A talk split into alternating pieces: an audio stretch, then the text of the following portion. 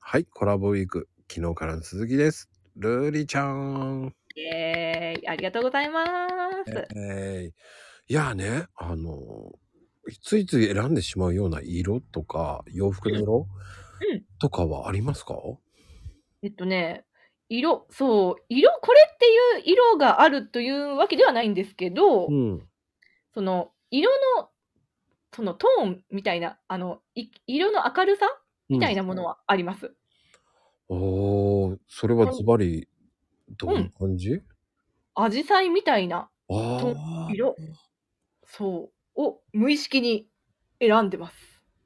無意識なんだね。でも、やっぱりそういう自分が好きな色っていいよね、そういうふうに。そう、自分が好きな色、そう、自分のやっぱ心がときめいた色、これいいなーって思った時の色をやっぱり選ぶようにしてるので、あーだねおじさんになるとね白って汚しやすいのよそうなのそうなんですかもうね白に時白の洋服の時に限って汚すのよあー、なんかそれはわかるかもしれない。なぜ白の時に金口マンだよって思うんだけどでも白のいいところは、漂白剤で落ちるところだと思うんですよ、私。はあだからいつもねしまった黒じゃないんだ今日俺とは言いながら ねまあねその辺だよねやっぱ浅はかな色うんでも僕はね黒とうん。白とか、うんあとネイビーなんですよ色は。あ、ネイビーなんですね。やっぱ落ち着いた色なのかなうん、ネイビー大好き。ネイビー大好き。ほう。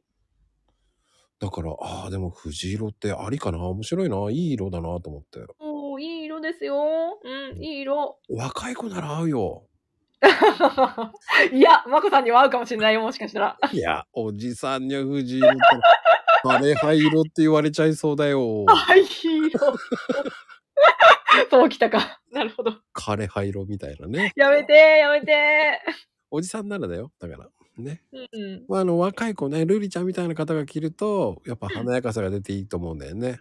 ああ、そうですか。うんそう言ってもらえて嬉しい。でもね、僕の勝手なイメージは黄色かなと思ったんだよね。ああ、確かに黄色はあんまし、特に派手な、あ、レモンイエローとか淡い色は買ったり、選んだりしますけど。うんちょっとね、薄い黄色が合うそう、合いそうなイメージで。そうですね。クリームがかった感じね。そう、白を混ぜた感じの白は着てます。ああ、いいね。いい色ですよ、それは。おお、そう。そういうのがね、可愛いんですよ。